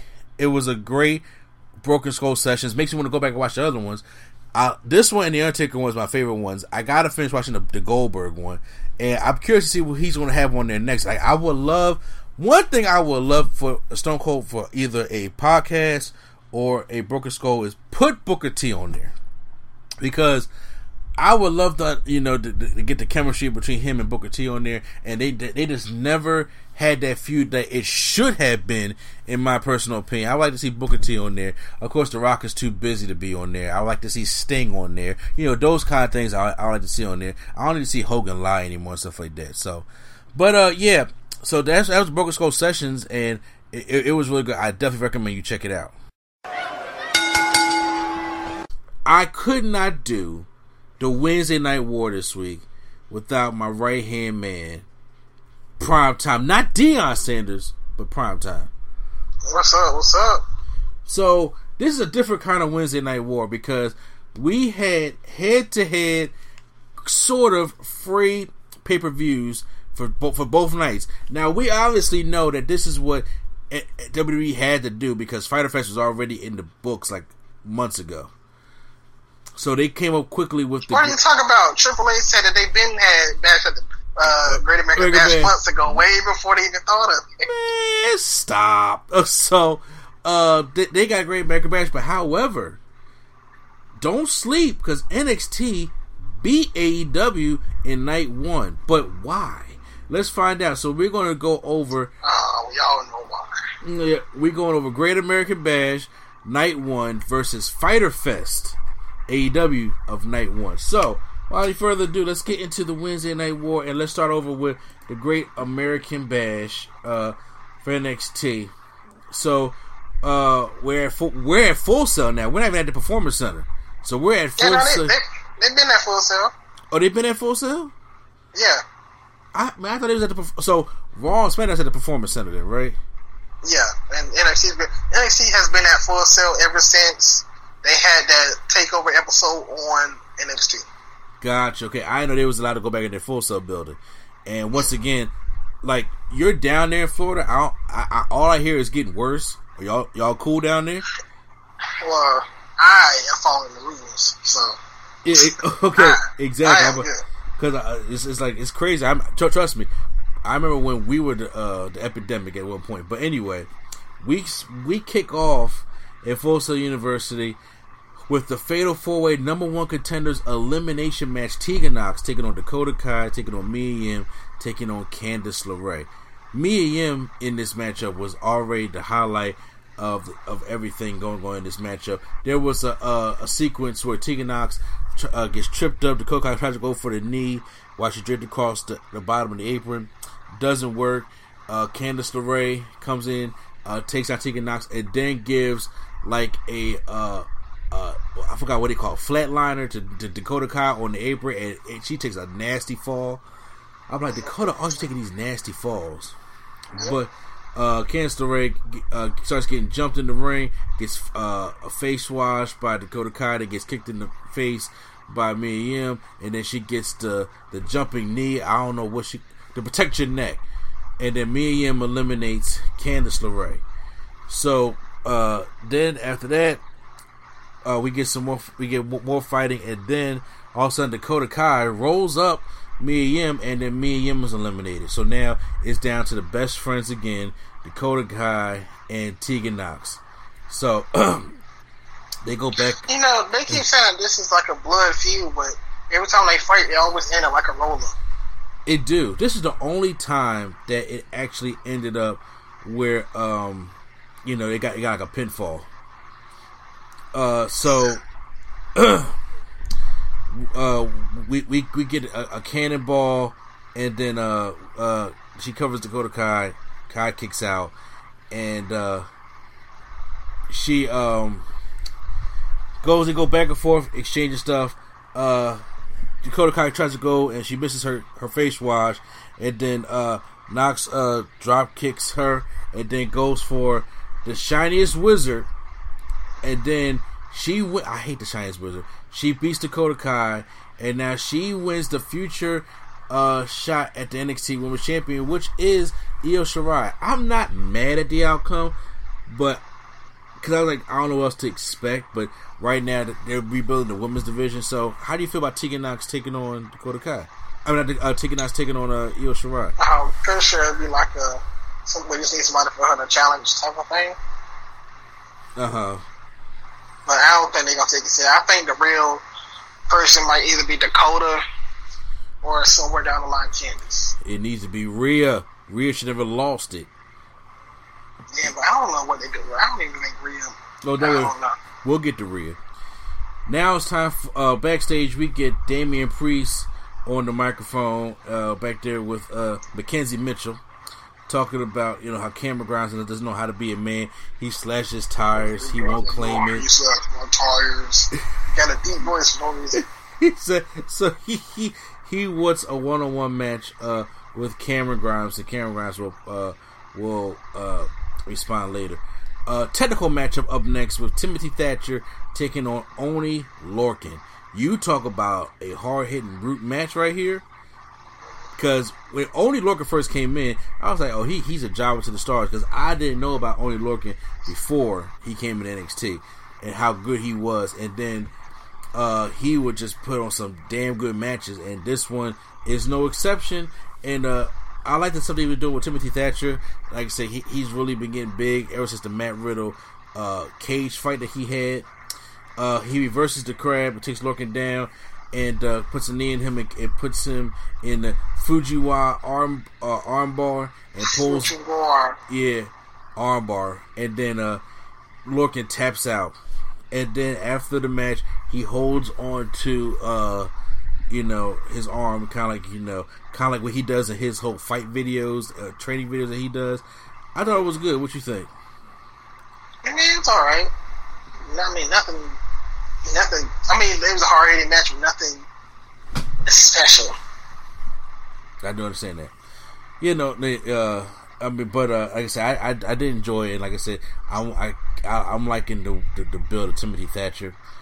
Then we get uh, a little promo package about uh, Karrion Kross and coming after uh, the, uh, the the champion of the winner take all, whether it be Keith Lee or whether it be Adam Cole. So that should be interesting. And then we get the two on one handicap match: Robert Stone and Aaliyah from the Robert Stone brand. Uh, Mark Mero. You see, versus Rhea Ripley. For those who don't understand, Mark Mero it, with the scooters. He ain't come out with the scooters. Like, Yeah. Mark Mero. oh, he was like, if y'all remember Mark Mero from 1998, I'm not talking about Jimmy B. Bad Mark Mero where he like Little Richard. I'm talking about uh, Mark Mero from when he was Sable. He he had the little boxing trousers on and, and his hands taped up. That's what Robert Stone looked like, and I was like, well, maybe if he was Robbie E, you, you would Yeah. fit that better. But you lost a lot of muscle. Like, what happened to the, the whole Robbie E thing? They told him to drop the steroids. You you seen that? Yeah, so uh, obviously, You seen, how- you seen Rob Terry? Yeah, uh, hmm yeah. So obviously in this matchup, now this is the best Aaliyah has looked. Period. Okay, I have. I remember Aaliyah back when she was on that whole NXT show that they had, uh, Breaking Ground or whatever it was called back in 2015 on the network, and she has come a long way since then. So she has been pretty good. But once again, uh, uh, Robert Stone tries to go for a springboard on the outside. Rhea Ripley just kind of casually steps out the way. and He splats on the ground, and she just uh, working on Aaliyah. They both get caught in her. Uh, I forgot what that, that reverse uh, cloverleaf is called. Yeah, I don't know what that thing called. Yeah, the main uh, handle. I don't know. The the, what, what, the, the, oh, the prism trap. So she she puts them both in there. They both do a double tap out. Rhea Ripley wins. She doesn't have to join the Robert Stone brand. And in my personal opinion, she needs to get away from this whole thing right now and go back to the title picture. I feel like they gonna. I feel like his his next client gonna be like Mercedes Martinez.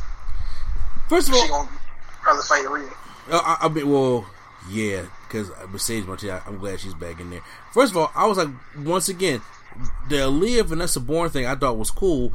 Why not continue that? But then, you know, unless you want to get Vanessa Borne to the Robert Stone brand, I don't even know. Is she still with the company? I don't even know. But it, it, it- but the thing is, no disrespect to Aaliyah, she's getting better. But from Chelsea Green, it's a drop down.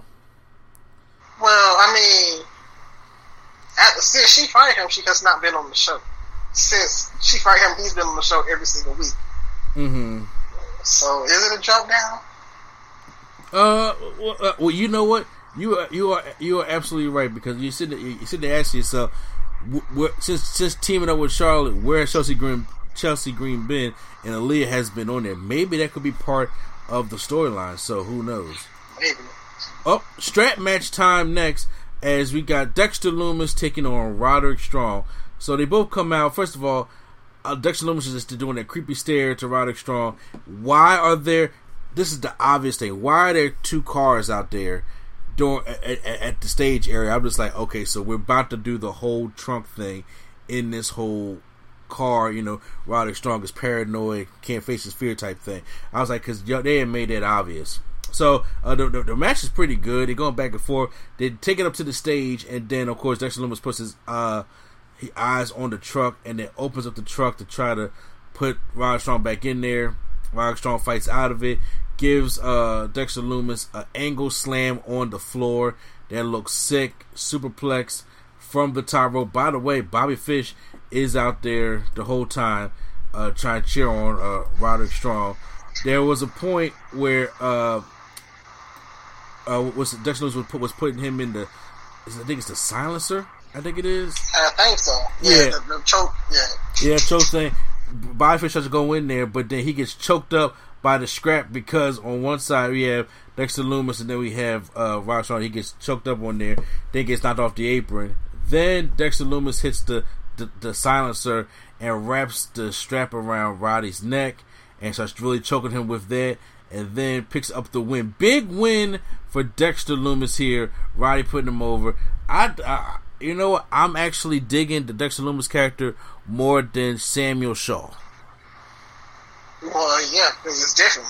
Yeah, I mean, well, I, I, it is. But I'm just saying, but you know, because uh, I, you know, Samuel Shaw was, a, I thought it was a decent guy, a wrestler over an Impact, but this one he gets to shine more. I feel as though, and th- this was like one of his best matches. So, I, I liked it. I liked it. I liked the strap match I did. This the first. That was the first NXT strap match they ever had. Yeah, no, was pretty. It was, it was pretty solid. Yeah. When it comes uh, backstage, John Gargano uh, is walking backstage and he hears uh, he's on the interview. He hears that uh, his wife is back there jawing with Mia Yim, and they go over and then they- they are fighting backstage. And then Swerve Scott is back there. And first of all, it was Velveteen Dream. I said I should have known better, it it was Swerve back there, and he was trying to break them up. And then uh, was that Shawn Michaels back there also? Probably, but you know, they. You, do you think they got to do a check on everybody now? Yeah. Every every urban person, like, all right, so uh, let's see. Let me just make sure. What have you done in the past five years? Can we- okay, all right, all right. Uh, you No, good? you- to, right, you go. You good to go. You the close one that resembles Velveteen. So uh, yeah, go out there and do this. So now, next week, uh, on night two, we're going to have Mia Yim taking on Candice LeRae in the street fight. So these women are doing double duty. Yeah, uh, so it's official. Candice is going to die. Right? No, because you know, Candice going to do some crazy, or no, you know, what, depending on because they're not going to have that Moxley and Cage match on the Fyter Fest. We'll get, we'll get to that when we get to AEW, but uh, she's not going to do the whole thumbtacks in the mouth super kick thing. We're, we're not getting What that. if she? What? What if she does a uh, uh, the shoe with the thumbtacks on it, and she does the soul food? Uh, oh, that would be drawing. And I mean, she'll take it, but no. But I don't think I don't think it's gonna get that deep because I don't think Is gonna want to get that deep. But but however, I would like to see some something vicious from them because me and him is good at street fights also. Yeah, she's I straight think the hood. most thing they do was uh, jump from the top rope to the floor. Yeah. Uh, now we get uh, we're in the ring and we got the cruiserweight champion Santos Escobar, you know, Raul Mendoza and Jo- Joaquin Wilde in the ring. He talks about uh how the lucha libre culture uh used to rule the ring. It used to be something. Heroes are role models, and then but all that has Is this when the crowd started chanting that was Lucha or something about Lucha? yeah, that is lucha. Uh, yeah, uh, Yeah. so uh Escobar says it's wrong and then um you know basically goes to to, to take off the mask and then the crowd boos but then we uh Drake Maverick comes down to the ring and wants to get all big and brave and then he rushes in the ring to fight gets beat up and then uh as Santos just looks on, and then uh, here comes Breezango to come uh, even up the odds between them, and then now at night two, Great American Bash is going to be a six man tag team match player with Drake Maverick and uh, Breezango taking on you know Santos Escobar and you know all the rest. So basically, they got a free win. Yeah, because there's no. I, I don't know. I thought when they first first first put them together, I thought it was gonna be like a good tag team that mixed together. Of course, people they they was funny, but now they just idiots. now they like Broken Skull or something. I don't like it. They that bad. They not, they not that bad. It's, it's not. It's not Uh, bad. They're all not, right. they're, they're not that bad. Your boy Cameron Grimes is backstage uh, with McKenzie, and uh, it's like he's kind of blowing off the challenge by Damian Priest, and he, he all he cares about is he wants to be the number one contender of the winner of the winner take all matchup because he's going to the moon. Okay, as he walks off, so we we probably know that on night two we're probably going to get that rematch of Damian Priest and Cameron Grimes. Unfortunately. I know you can't stand that. You can't stand at all. Uh, of course, we got the coming soon for Mercedes Martinez, and then we get a, a thing for the winner take all. Now it's time for the for night one's main event: Io Shirai versus Sasha Banks, which, in my opinion, is probably going to go down as one of the best women's matches of the year or best matches of the year for 2020. So it was a damn good matchup, You know, huh? the attire.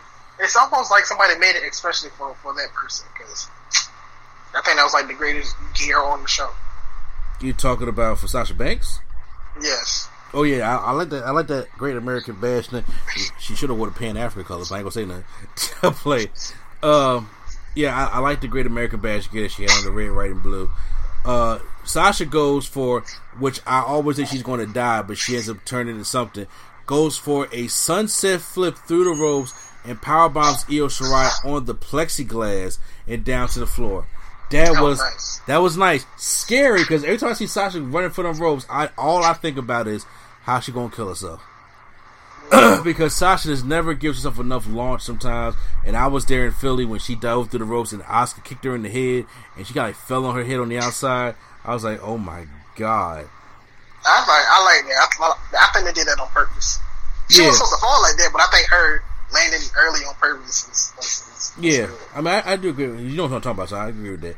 So, uh, Bayley comes in to help Sasha uh, for a cheap shot, but then Unfortunately, uh, for then Asa appears out of nowhere ringside, and then uh, she hits Sasha Banks with the green mist. We finally see the green mist back, and then uh, the referee never sees it, and then uh, Bayley I tries. they cover it too. What you say? They cover it too, like Exactly. Yeah. On the main roster. They just do it in every scene. He just like, oh, I'm assuming he just came in the ring looking like that. NXT, they they they, they they like cover the face. Yeah, I like that. I do like that. Uh, then so it, uh, Oh, you got this on your face? I didn't see that two seconds ago. But oh, I'm assuming Yeah. nobody cheated, and I'm gonna just count. Io uh, hits Bayley into the barricade. Then she goes for the moonsault on the back of Banks, and then turns over and hits the win. One, two, three. Io Shirai wins the match. Great ma- matchup by these two, and then uh, the, uh, the, the, crowd, well, the NXT crowd, it's like for her and Asuka. The paid, the the paid Yeah, the paid crowd. roster. Yeah. Uh huh. And then um, she, you know, they, they basically, you know, uh, s- s- celebrate in the ring as power goes off. So that was a way to end night one for um, Great American Bash. But we're not done yet because we got to go across the uh, across the Bay Area. Or the play, I'm lying. We go across Florida to Fyter Fest, AEW's Fyter Fest, night one in Jacksonville, Florida, Daly's Place and uh, we're gonna get what, what they got. So we starting off uh, their matchup is Jurassic Express, the Luchasaurus, and Jungle Boy with Marko Stunt taking on MJF and Wardlow. Let me Alright. t-. All right, just real quick. Uh huh. I'm tired of Marko Stunt. I, I was just about to say the same thing. He is a, he's like a little f- little gnat, little fruit fly. He's annoying as shit right now. At first, it was cool to see him get like. At first, I looked at Marko Stunt like a Singh brother. He's there to get beat up and stuff like that. But now, even the Singh brothers were, were better than this, and I'm like, it's now he's really getting annoying. Now, if he if he go to that era of Enzo, he was getting knocked out every week. They never be never be funny, but. Oh, I mean, he, he was he was getting knocked out. Uh, I'm still impressed that how Wardlow can do that that, that step up Hurricanrana so beautifully. Uh, Jungle Boy tries to go for it, and he, gets powerbomb for his likeness. Uh, then Marcus just ju- jumps from the back of Wardlow, and then Wardlow kicks Jungle Boy down and then tosses Marko Stunt into him.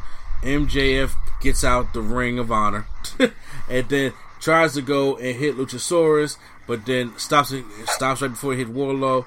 Then they get pushed in before. Uh, I forgot to mention before the ring thing. They had a whole sequence of stuff that was an indie sequence. I wasn't mad at it, but you know, sometimes like I don't like how Luchasaurus he jumps up and he like gives him a sit down power bomb, but he jumps right back up and super kicks him. and falls down. I'm just like, okay. I thought you told the other sequence. Oh no, okay. Well, then they both do the kip up. I know about the kip Yeah. up, and then Yeah. when uh, Wardlow and then Wardlow and Luchasaurus on the back, and Jungle Boy runs across the back and give MJF Yeah. uh, a Canadian Destroyer. He said, "It's a Super Canadian Destroyer. Happy Canada Day." Jericho is great on commentary. Yeah. And I, I was like, like a Canadian picnic table It- on- as a kid. what a Canadian. Yo, Jericho is great on commentary. But then as he get, he gets to, goes for the ring out, he goes to try to hit him, and then Luchasaurus pushes him into Wardlow, so he actually hits him with with the ring, and then so he's he's now dazed, and then Jungle Boy hits this kind of uh, nice kind of like springboard DDT, kind of like a springboard reverse kind of DDT, and then Luchasaurus goes for the choke slam. They win the matchup. Good opener. I like the opener. Yeah, Jericho was like he was on fire all night. Uh, I think it's only one person that knows probably better than Jericho on commentary. Uh huh. It was more entertaining than Jericho, and that's Black, Black Snow. I haven't heard Black Snow yet, or if I have, I don't know who it was. That's Booker T. Like, yeah. Oh, oh is, is- is that what he call himself? Black Snow? Yeah. I'm dead. I'm dead. Oh, oh, look at Booker T. He's lining them up. Oh, okay, so now I know what I'm about to say. I know he called himself Black Snow. Okay, yeah, Booker T was Oh, great. that was hilarious. I watched that full episode when they took over. Oh, Yeah.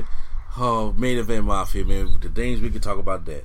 Uh, the, uh, Joey Janela and uh, is getting is getting uh, is brawling with Lance Archer with Jake Dylan's standing there. Lance Archer. Yeah, He's so just standing there. you might get him up with you. Oh. so we gonna we gonna have that match uh, next week. Uh, then now Is it gonna be a hardcore match? Because I could sworn he came out with like a leaf blower it's one time. it's going to have to be. I'm not going to see Joey Janela versus Lance Archer in a regular match, and that's because of Lance Archer. But uh, we, we have the an AEW Women's Championship matchup: Hakura Shida, Hikaru. Hikaru, Hikaru Shida taking on uh, Penelope Ford. The best match Penelope Ford has had in AEW. Yeah, The especially best for one, she match. don't get she don't get that many opportunities, and her uh, timings be off.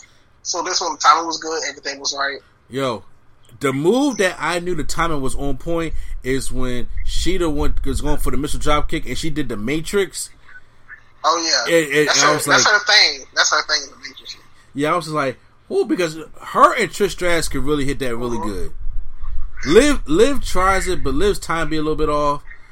But but but the, the whole Matrix thing was great. I was like, ooh, that is nice. She she has timing on the timing issues on a couple things, but the thing she has down pat is the Matrix and that uh apron Hurricane Yeah, and that's that's probably the thing she has down the most. Yeah, I would agree with you on that one. Uh, Shida does hit a uh, uh, Falcon Arrow, but if Penelope Ford kicks out, and then she go. Uh, Penelope Ford goes for I. She goes for that that that, that springboard cutter that Jay Lethal does, and then she kicks out of that. Then we go for another Falcon Arrow, and then no, we, we go for a knee to the front, a knee to the back, then a Falcon Arrow, and then Penelope Ford kicks out of that, and I was like, "Are they going to do it? Are they really going to do Nah, it?" I thought they was gonna get for the fighting spirit. That's what I thought. Yeah, but they didn't give it she a fighting she spirit. yeah, she ain't, she ain't do the fighting. Yes, but then she hits another knee, and then uh, that's it for Penelope before. I was like, see, that's what I don't like. If you get two knees and a Falcon's there, you kick out of that, and then one more knee, I'm like, no. I, I can understand what they were doing with it, like kind of like uh, you get adrenaline, and the adrenaline wakes you up. Yeah. And then you get one hit, and you just, you back down again.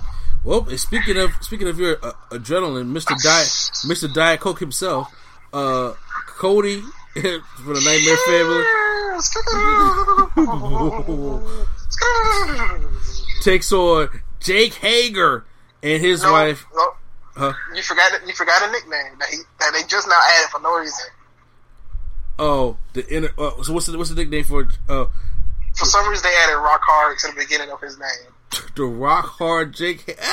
yes. No. No. No. And Joe Ross was like, "That's what I said, Kane." So, oh wait, you're not Kane. You're Excalibur, Kane. So, so this is Jericho still commentary. This is the usual Cody defending for the championship kind of matchup. Uh, by the way, he came out with a Great American Bash shirt.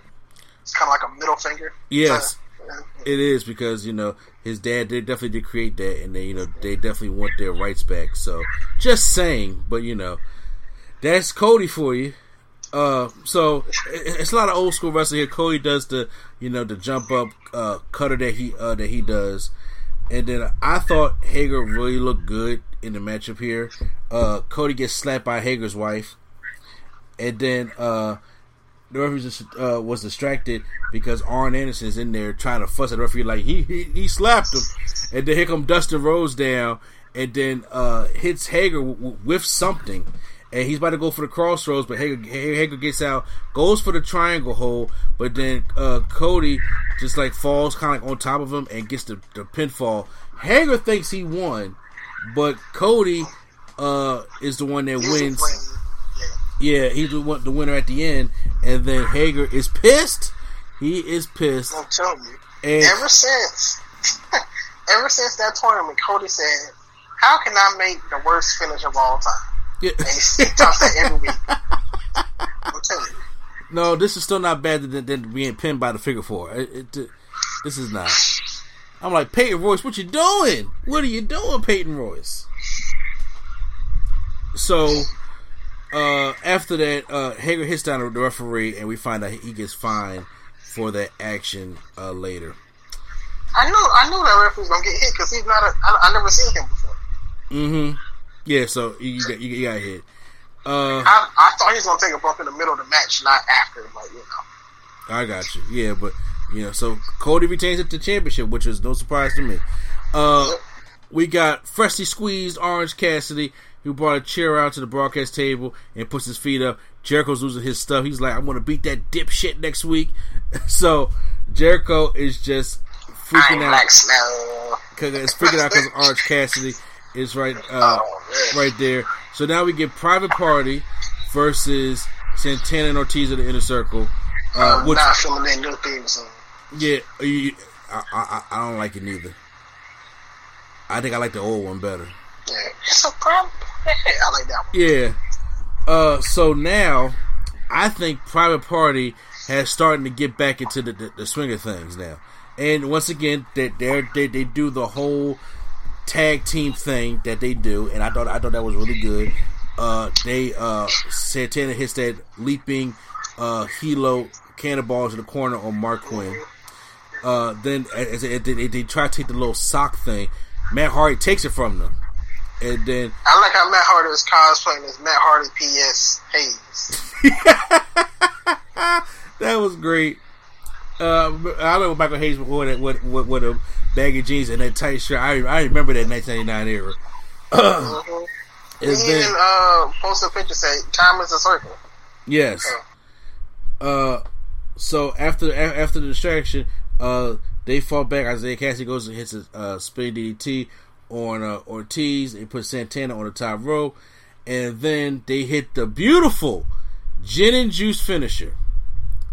And I was like, I think Private Party is back because they was botching a lot. But uh, yeah, uh, they're back. I think as far as pushing goes, they might get it because they've been on BTE by every week, Yeah. every single week.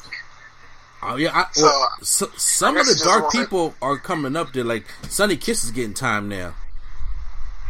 You know. On, Well, yeah, well, I'm talking about I'm talking about BTE like the elite, like they, you know, they Oh. got like a, yeah, you know how the people they, I don't say they have like an inner circle, not not Yeah. a big, you know, but you know they have a group of people that be that they be around at private party on there every week. Uh huh. So, So they might just be giving them a push eventually. yeah. So there, there we go. So Jericho is now losing his shit because uh, the inner cir- uh, Ortiz and uh, Santana lost the matchup. Uh, they, they have uh, Isaiah Kassidy dance in front of him. He was like, "You want to dance? Get away from me with that!" And then he said, "Here." He, threw some of that Orange Cassidy, and then he just shrugged it off, and it made Jericho pissed. He he walked from the back of the announce table trying to hit Orange Cassidy. They had to break him up. Pineapple Pete, and everybody called. He was like, "Next week, next week." I love Jericho. Pineapple man. came, Pineapple Pete came out and only held two fingers on him. Is it? oh, yo, that whole stuff was hilarious, and then Jericho really losing his stuff of Orange Cassidy. I think that thing is hilarious. I can't wait to see the. uh Yeah, that's funny because he's like, don't don't be don't be coming out there doing them kicks, and he did them kicks, and he just got more upset. Exactly. So, uh Taz and uh Brian Cage is out because they're supposed to Who can stop the path of Cage? Yeah, they uh were supposed to have a match with Moxley next week, Yeah. but we know what's happening with Moxley, and they got to go for the 14 day quarantine. Plus, like I said, I've had it. You might want to do the extra extra seven to make sure it's really out your body. So they're going to have the championship match at Fight for the Fallen, which is on July uh July 15th. It's the next week after week Yeah, two. So, exactly. So it's like we Three got, straight weeks. So you know what that means? uh we, we're going to have let's see NXT Bash at the beach. we have NXT Bash at the beach on, on July 15th. That's what that's what's going to happen. Yep. So uh, because- like Asuka, Io, Asuka and Io versus Bayley and Sasha. yeah, so, it's gonna be it's gonna be so crazy. Well, we don't know what they're doing over there on, on, at that sloppy shop. So, uh, it's time for the main event of night one for the AEW World Tag Team Championships, and we have the best friends taking on Kenny Omega and uh, Hangman Page. The I, best. I know you love that entrance. No, the, here the best friends drive up in this fucking minivan.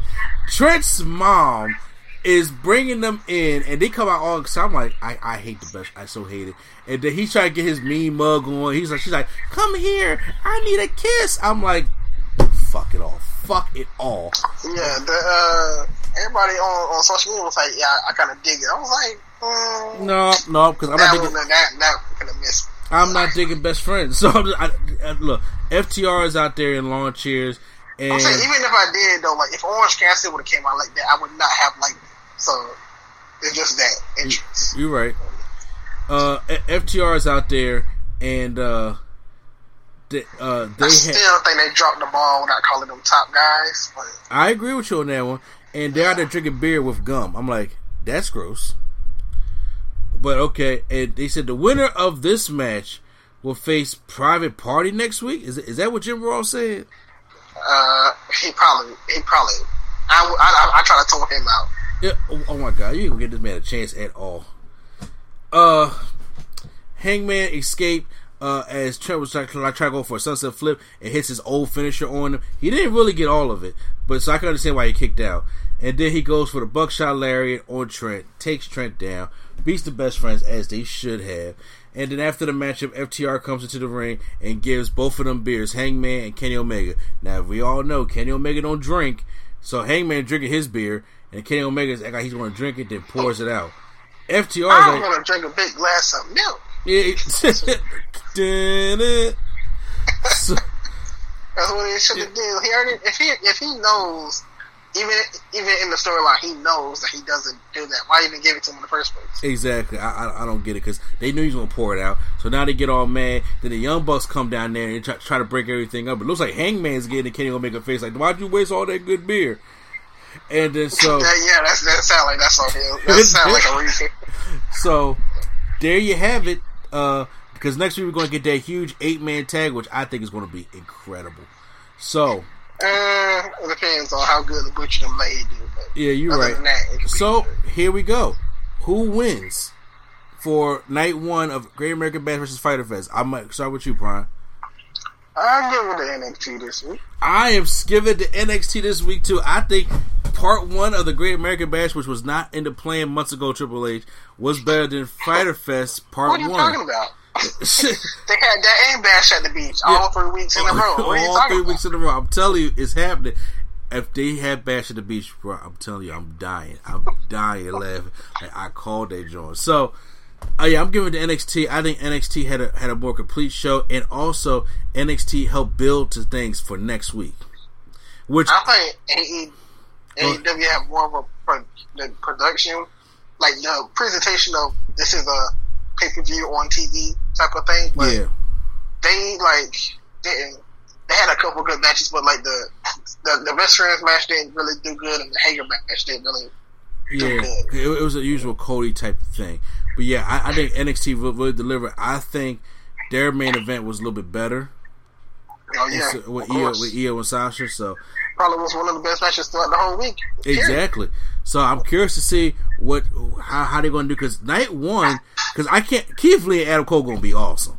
Okay, so and and they beat him in the ratings. So that that was the Wednesday Night War guys. So you can post down below who you guys thought won between uh, Great American Bash or Fyter Fest, and we're going to gear up and get ready for uh, night two. And this time, I, I think what I want to do, Prime, is instead of waiting until the podcast comes out like it usually does, and then wait a whole another week, I, I want to see if you watch a watch Wednesday Night War on Wednesday. I want to do the review that either that night or Thursday morning, kind of thing. Yeah, that's cool with me. Yeah, cause I want to try to get that out and kind of like my Raw and SmackDown reviews. All right, guys. So, huh? Yeah, thanks. Uh, so that is um it for the, the No Gimmicks Needed Wrestling podcast. Like I said, Q Flow was with us in the beginning part of it. I appreciate you, Q Flow. And then Prime Time it came and joined me for this one, so I, I agree. It ended out strong. So make sure you guys check out spacesphilly.com, the Dutch Club we are a part of. Make sure you guys uh, also check out uh, the Real Nerd Coalition.com and check out all the podcasts as on Spaces Philly as well. Also with both sides, Lulu and Pop, Lulu and Pop Horror Show. Check out the Nerd Coalition's content from No Gimmicks Needed, Wrestling Podcast, Nerdgasm Talk, Turntable Hip Hop Culture and Beyond, Drunk Off Sober Tongues, Ballers Lounge Podcast. Check out all that great stuff. And uh, make sure you guys stay tuned on Nerd Coalition because, like I said, we got we got gameplay coming this weekend. Because I, I, paused the gameplay because of what was going on with Evo and all that stuff last weekend, and then we're going to go back into um, you know the swing of things this weekend. So make sure you guys check out all that great stuff that we have planned for you. And uh, uh, since, since we got new Power Ranger DLC coming out, I want to do some Power Ranger talk. So make sure you check out stay tuned for that stuff. But uh, that's it for the podcast, guys. Uh, you know, be be nice to each other, man. You know. We, we, we gotta live in this world together and we gotta get through all this stuff that's going on together. So make sure try go out there and love each other, man. Ain't, ain't no room for all this hate. It really is. Mm-hmm. So, uh, once again, this is NC, the place to be chosen to understand the and not Deion Sanders, but prime time. I'm Black Snow. and then the man, the myth, reality, Q Flow, Flow the Rookie, wherever you are at. He's gonna say it's been real, y'all. Take us out.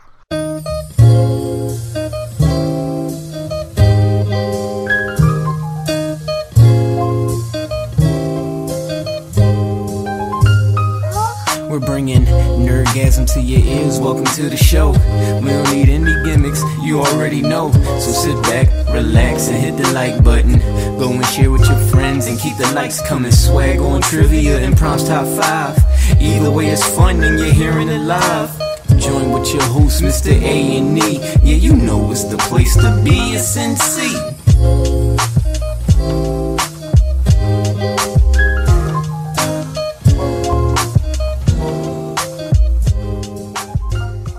Judy was boring. Hello. Then Judy discovered ChumbaCasino.com. It's my little escape. Now Judy's the life of the party. Oh, baby, Mama's bringing home the bacon. Whoa, take it easy, Judy. The Chumba life is for everybody. So go to ChumbaCasino.com and play over 100 casino style games. Join today and play for free for your chance to redeem some serious prizes. chumba ChumbaCasino.com. No purchase necessary. Void where prohibited by law. 18 plus terms and conditions apply. See website for details.